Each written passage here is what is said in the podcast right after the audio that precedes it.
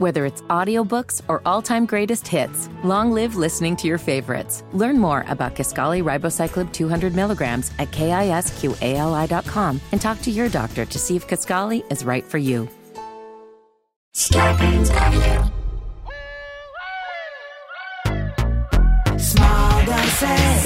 From the hip. Small doses. We're talking that shit. Small doses. And keeping it real. Small doses. With me Amanda Seales. It's so funky. Uh, welcome to another episode of Small Doses. And um, man, a lot going on is the understatement of the century. And that's actually literally of the century because we are in the midst of a historical shift in this country in what I would call a it's basically the, it's a coup. And you know, some people might say, but they're but it's legal, and it actually isn't because we have Supreme Court justices that lied under oath about how they felt about Roe, Roe versus Wade as a legal precedent that was not to be overturned.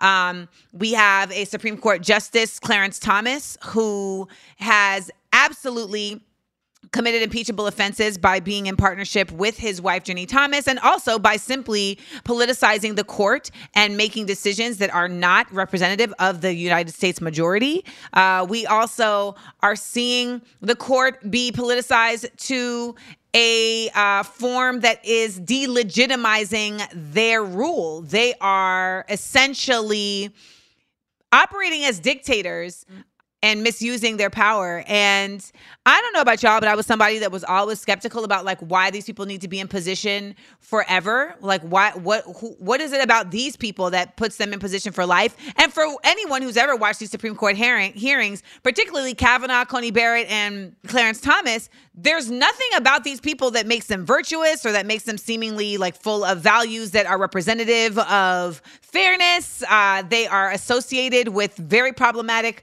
um, ideals and behaviors, and yet they're being they've been given these positions because they have been tools for a minority system.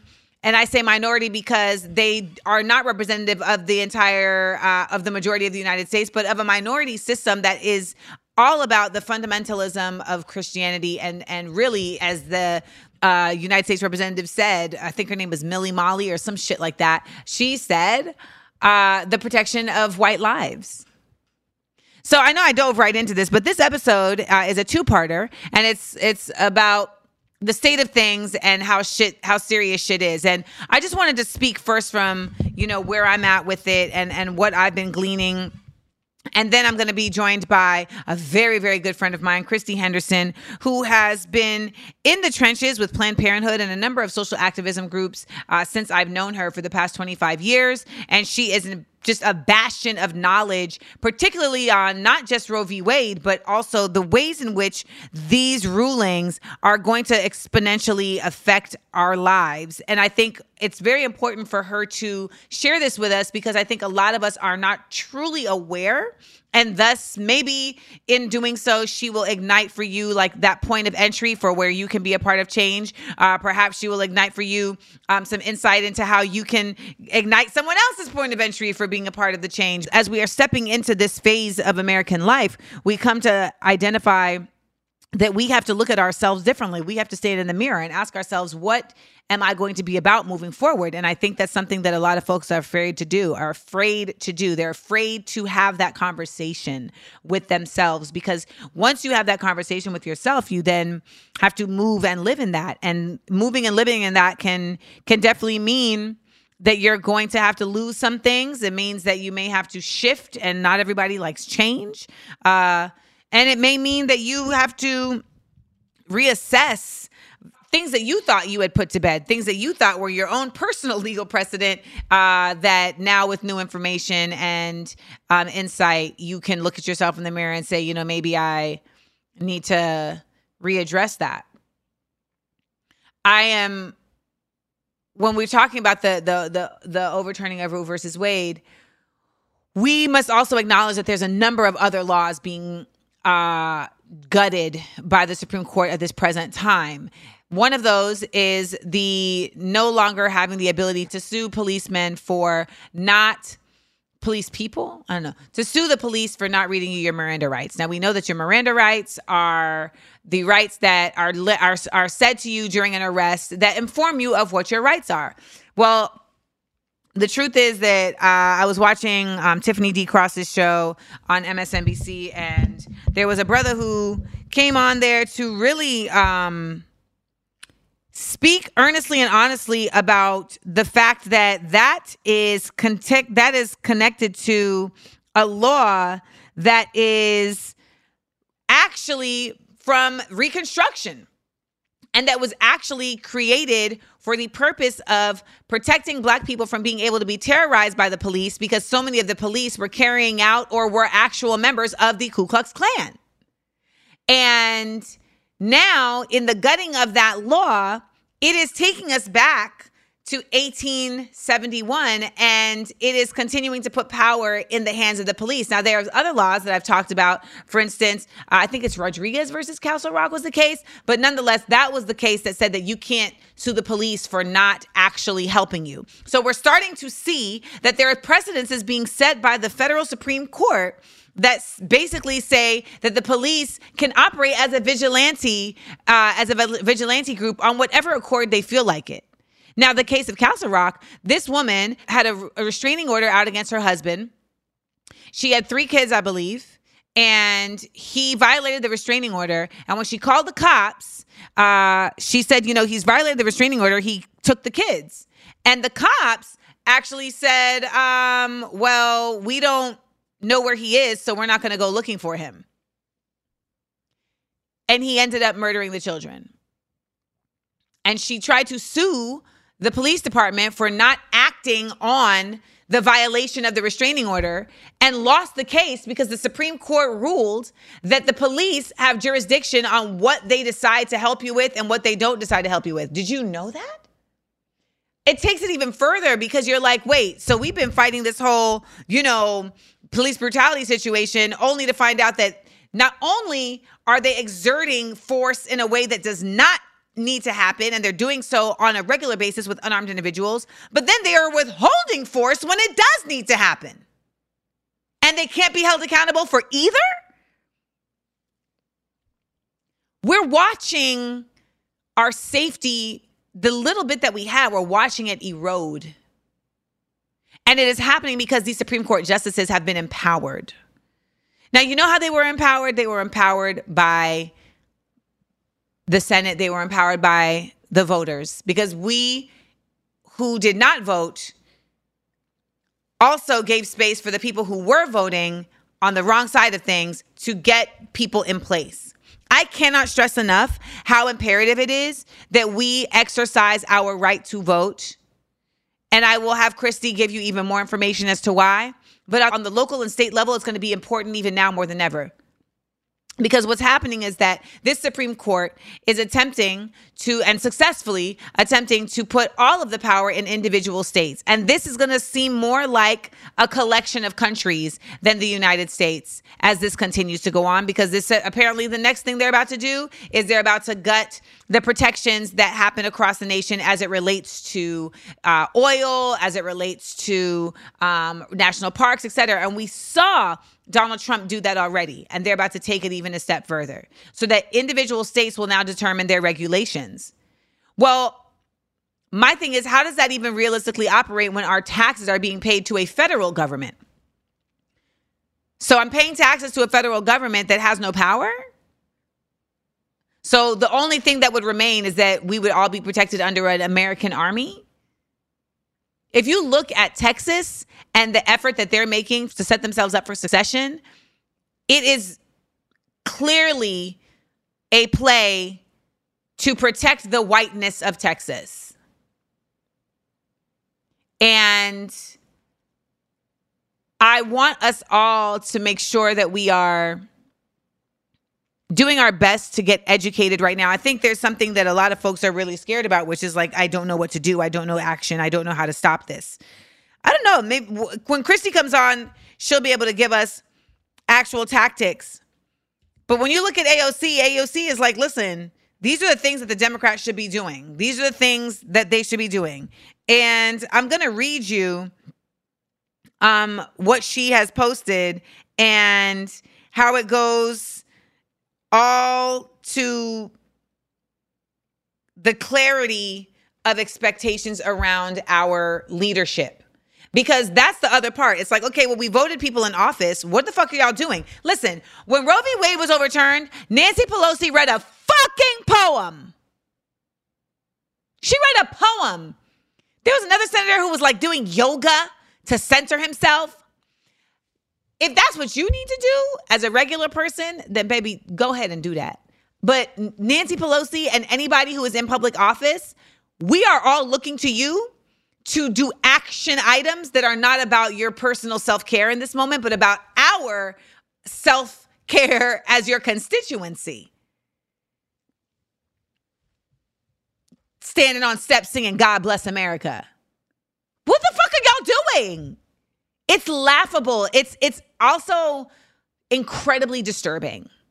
And I get a lot of shit on a regular basis for saying that we needed to vote for Biden. And I will always say we did need to vote for Biden. We absolutely did not need to have another four years with Trump in office, or we would have been where we are now four years ago. Okay. So I stand behind that. I also stand behind the fact that when we voted Biden in office, I was very much about the fact that like we needed to get whatever it is done to get him in office and we needed to hold him accountable. So at the end of the day, there were people who were like, well, we shouldn't vote for him if he's not going to give us, if he's not going to promise to give us reparations right now. And I'm just like, it's not realistic. Yes, black people deserve reparations, but it's not realistic that on the dawn, sorry, that on the eve of this election in 2020, that Joseph Biden is gonna all of a sudden be like, yeah, I'm about to give y'all reparations. It's just not a realistic expectation from somebody who has never been radical. Never, right? Now, I will say right now, whoever comes calling themselves running for office in 2024 absolutely needs to be on some radical shit if they're really trying to make changes. And I mean that also for the midterm elections. We need candidates that are going to be radical in their platforms because we need folks that are going to be empowered to vote. We need folks that are going to be excited and feeling like, okay, this is somebody who's really going to do things. AOC says, here's how Dems can and must do more than wait for an election. Let's start with why. Seven of the nine justices were appointed by a party that hasn't won a popular vote more than once in 30 years. One of those seats was stolen. Several lied to Congress to secure their appointment. One justice family, Clarence Thomas, was paid by right wing groups for years, and he never disclosed it, violating federal law. Same justice's spouse participated in January 6th, and he used his SCOTUS seat to vote to keep potential info related to his wife from investigators in Congress. Two justices stand very credibly accused of sexual assault, and that's the tip of the iceberg. Election or not, the Supreme Court has a legitimacy crisis, and the public reaffirms it. 75% of the U.S. public reports lacking confidence in SCOTUS, and those numbers were pre Roe versus Wade ruling. In a legitimacy crisis, the solution Biden plus Democratic leaders must offer can't just be one of voting. Exactly. Voting is just part of it, but that can't be the end of it because that's like where our power stops, but not where the power of our governing body stops. It's a statute and authority. Compared to executive and legislative branch, checks on court overreach and misconduct are little to none. Leaders must share their plans for Roe and, Roe and a rogue court. Past presidents from Lincoln to FDR understood the dangerous stakes of allowing an unchecked court overreach its authority and threaten our democracy. Lincoln ignored the court to issue the Emancipation Proclamation. FDR, in the plunges of the Great Depression, also sought to confront the court structure and core gerontocracy problem of lifetime appointments via public appeal. While he did not succeed, that check came from the people and Congress, not the Supreme Court of the United States. The ruling is Roe versus Wade, but the crisis is democracy. Leaders must share specific plans for both. The president and Democratic leaders can no longer get away with familiar tactics of committees and studies this is what I mean about the radicalism, to avoid tackling our crises head on anymore. One, they need to restrain judicial review. Two, they need to open clinics on federal lands. Three, there needs to be court expansion. Four, expand federal access and awareness of pill abortions, etc.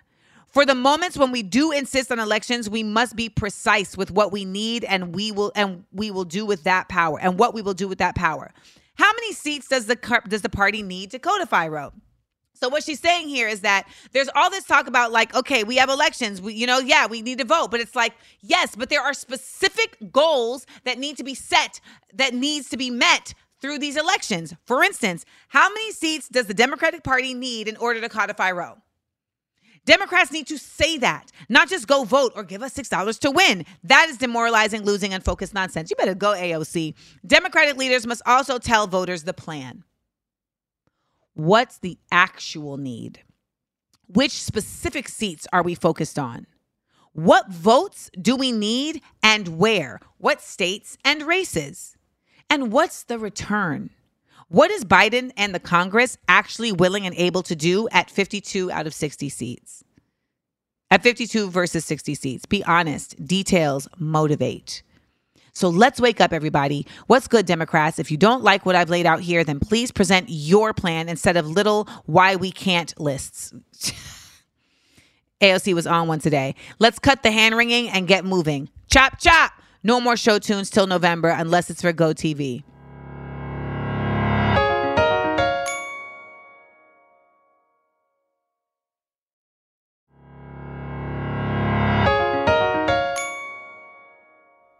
Listen, AOC wasn't here for your bullshit. And I'm not here for it either.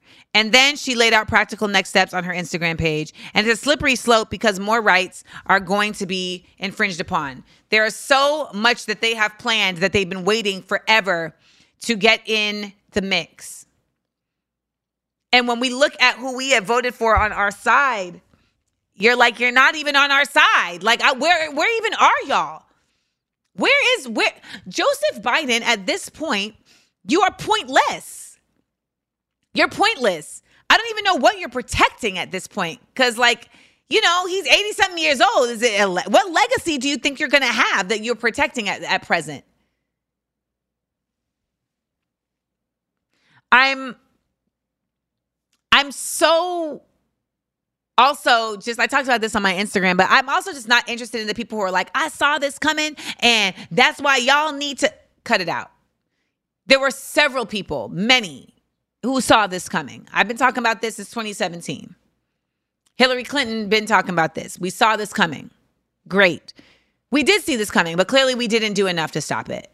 Or maybe it was out of our power. Maybe there wasn't anything we could do to stop it. But it, what, what the real truth is, though, is that we're here and it ain't stopping no time soon. So now we need to not sit up here and tout our intellectual ego all over the fucking place and instead use the knowledge that we have, the critical thinking skills that we have that let us know how we got here to identify ways to get us out of here.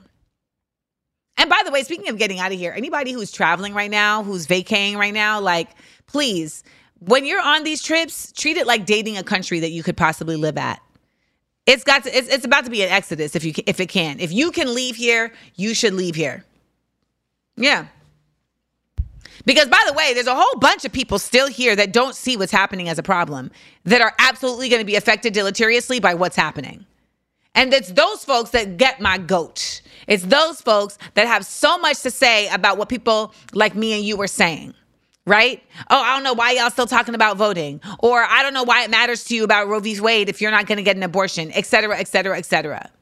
And on some basic levels, it's just like, well, it's just not fair. So, as this a justice advocate, this is simply just not fair. But on the other level, it's just I there's so many ways that these things actually end up reverberating to affect people that you can't even count on the fact that it's not going to affect you. You can't. So why take the chance by being indifferent or apathetic? Lock in. Someone said to me the other day, oh, a sister said to me on my on my comments, "Oh, you know, I'm just disassociating myself from all of this." Is that what you're doing? That's enabling, ma'am. You don't get to disassociate yourself while you're still here. You're enabling. You're enabling this to continue. In the midst of all this, I also have to just continuously remind people that there is a self care effort that we do have to make for ourselves because we are now not just fighting the oppressor, but we're also fighting the people that are supposed to be fighting for us. We're making the effort to demand listen, y'all were put in power by our vote, so you need to use that power to protect us. And that is its own just effort right? That's its own tiring effort. All of this is mind blowing. And I think, you know, we just came, we're, we're in this pandemic that we're not even out of yet. So we're, we're worn out, you know? This was the perfect timing for them because we're worn out. People are not even in their best minds because they've been in a state of, in some cases, as parents, you know, y'all have been overwhelmed by having your kids at home and having to figure out how to, you know, educate them and and still get your livelihood. Economically, so many of us are out just out of sorts. We're not getting the same income we were. We're not able to afford our homes or rents, etc. I mean, we are in the midst, y'all, of uh, an implosion and a collapse and it affects everybody in in unique ways but it's affecting everybody. And i think that's the thing that we have to really remember as we are in this scenario. This is affecting everybody therefore it's everybody's problem. There is nobody that is not going to be affected by the way that these changes are being handed down not a single person. It may be differing it may be different depending on impact but you gonna be affected. I mean, I'm thinking about myself going on tour, and I'm just like, I feel like I'm going into hostile territory. The Supreme Court ruled that the Second Amendment means that anyone can have guns anywhere. And it's up to the states to then determine what that means. And this was in response to New York and its concealed carry law, which says that you cannot have, you cannot carry a concealed weapon. Now, some of you all are living in states where people have stepped up and said, this is what needs to happen. Um, you know, the governor of New York has said that they are meeting, uh, the legislature of New York is meeting to get things put in place to bring back safety and protections to New York State. Uh, governor Newsom in California. I mean, he he just looked like he was so confused at the fuckery that's happening. And I've actually been a fan of what Newsom has been on. And I knew I was a fan when there was so much effort made to try to recall him by the right wing uh, people of California. Get your fucking asses out of here and go to Texas. Okay? We, we're not here for that. And I'm so proud of California for coming out and keeping Newsom in place. And it was a strong outing because the truth is is that we are going to need to see leaders who will actually stand up and say shit. And those seem to be few and far between. But let me tell you these right-wing leaders is loud as fuck. Because they feel confident. They feel confident that in their loudness they're supported. Because now they're all saying the quiet part out loud. This lady said thank you for this victory in the protection of white lives. I'm gonna tell you right now ain't nobody had to worry about their white life being protected. Roe v. Wade was not the kicker. But, you know, there's there's been conversation about the fact that this is all really grounded in there being such a apparently a birth dearth and that there aren't enough white babies being form, being born and so they need to populate the earth. I mean, you look at Catholicism and this whole idea that, you know, you can't have contraception, you need to keep having babies. And Catholicism is definitely rooted in some racist shit. You know, I know I talk about race a lot because race is everywhere. Racism is everywhere. That was one of the very successful parts that colonialism managed to uh, put in place. Incredible marketers, these fucking colonialists and racists. And when you start to really just go behind the scenes and see just the amount of ways racism has implant has just implanted itself and the ways in which it has stolen from so many folks of color i mean it just got talked about that actually hockey was created by black people in nova scotia. What? Yes and that even like hockey historians are like, yeah, that's confirmed. Hockey, which has become the quintessential like white cold people sport, no, created by black folks. Can't know that though. But one of the most uh, incredible messages that I saw uh, in these past couple days came from um, a sister named, I'm to get that for you in two seconds Oh, he if you heard that video that just popped up on TikTok, he was talking about the first ever public ambulance service was started by black people. That is a fact. And guess why they started it? They started the first ever public ambulance service because the ambulance wouldn't pick up black people. And so black people were dying simply because they couldn't get to the hospital on time. And there you go. Yeah. Mm-hmm. And it was, and they taught themselves like life saving techniques and all of these things. I mean, it really is just like incredibly fascinating the amount of ways that black people have managed to just save ourselves. But this sister, Latoya the songstress on TikTok, she broke down the fact that this whole idea around like critical race theory and not wanting to teach history actually isn't about black people not knowing our history. She said what it really is about is that right now, the white people are actually the ones being controlled who are not empowered. They're you all are the ones listening, you all are the ones whose babies they want. You all are the ones whose rights they are stripping in a real way as well because they're saying that you don't get the right to decide if you want to be a parent. And this is all in response to the fact that there have been a huge number of white women who have said, you know, I don't want to parent this many kids or I want to have a career over being a mother, et cetera, et cetera. And they're like, that goes against our goal of populating the earth with as many white people as possible. The eugenics is there. And so what this sister is saying is that this whole thing about not wanting to teach history actually isn't about black people. It's actually about not letting white people know the true history because then they'll realize, wait a minute, that's happening to us. And then they will uprise. When she said that, y'all, that blew my whole head. That blew my whole head. I'm to try and get her on the show. But there you go. Now that doesn't mean that in the midst of all of that, black people are gonna aren't gonna be shit on, and they're not gonna continue to try and find ways to utilize us to support how they oppress other people. Because that's the thing. The, the, there's always going to be the idea that black people are going to be necessary to be put in service, etc. And I am just really hoping that we get on the good foot faster than we ever have before. We never had Wi-Fi before. When we've seen these movements happen, when we've seen these um these these shifts take place, we've never had the access to each other like we have now to plan, to motivate, to organize. Never. If you're coming to any of my shows on the Amanda Seales Black Outside Again tour, know that the conversations are going to be about jokes and comedy. And then we are closing our shows with guests who are a part of the organizing community of these cities. I want to build bridges so that you all who are definitely committed to the change and committed to the fight are given an opportunity to connect to places and people who are already doing the work. I also hear people throwing around the word revolution all willy nilly. And I'm just like, do y'all even know what the fuck a revolution consists of? Because truth of the matter is, all revolutions don't end with the uh, with the opposing party winning their freedom.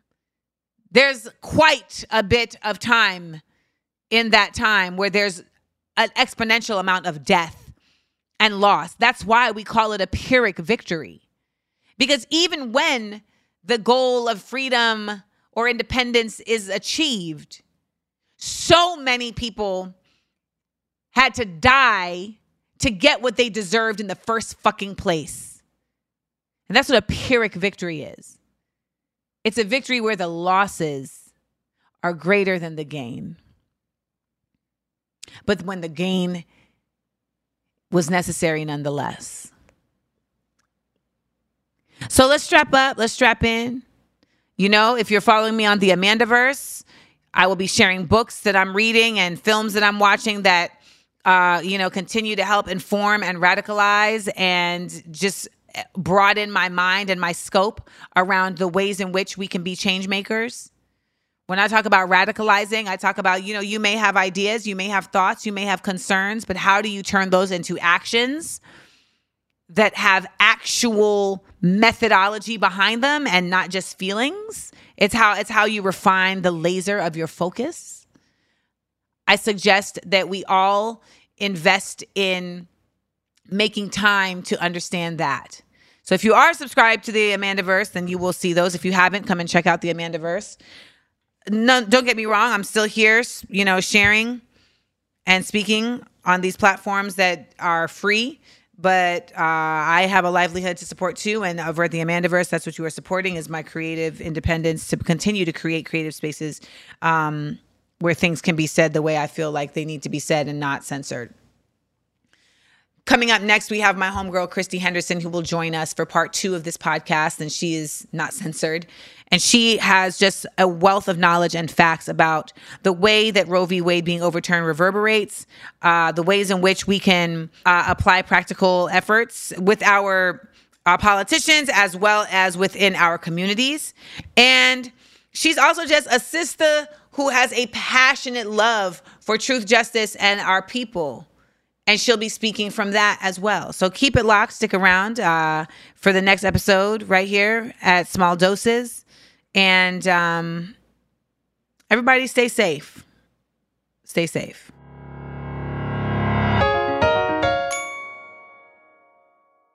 Starburns Audio, a podcast, a podcast network.